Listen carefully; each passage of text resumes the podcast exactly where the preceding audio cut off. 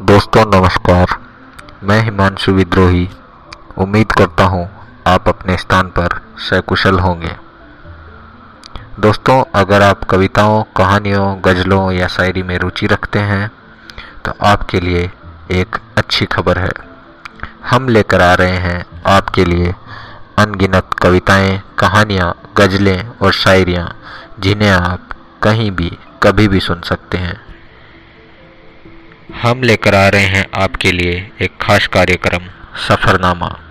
जी हाँ सफ़रनामा, जिसमें होंगी अनेकों कवियों की कविताएँ, कहानीकारों की कहानियाँ और शायरों की शायरियाँ। तो आपसे जल्द मुलाकात होगी। शुक्रिया, अलविदा। शब्बा खैर।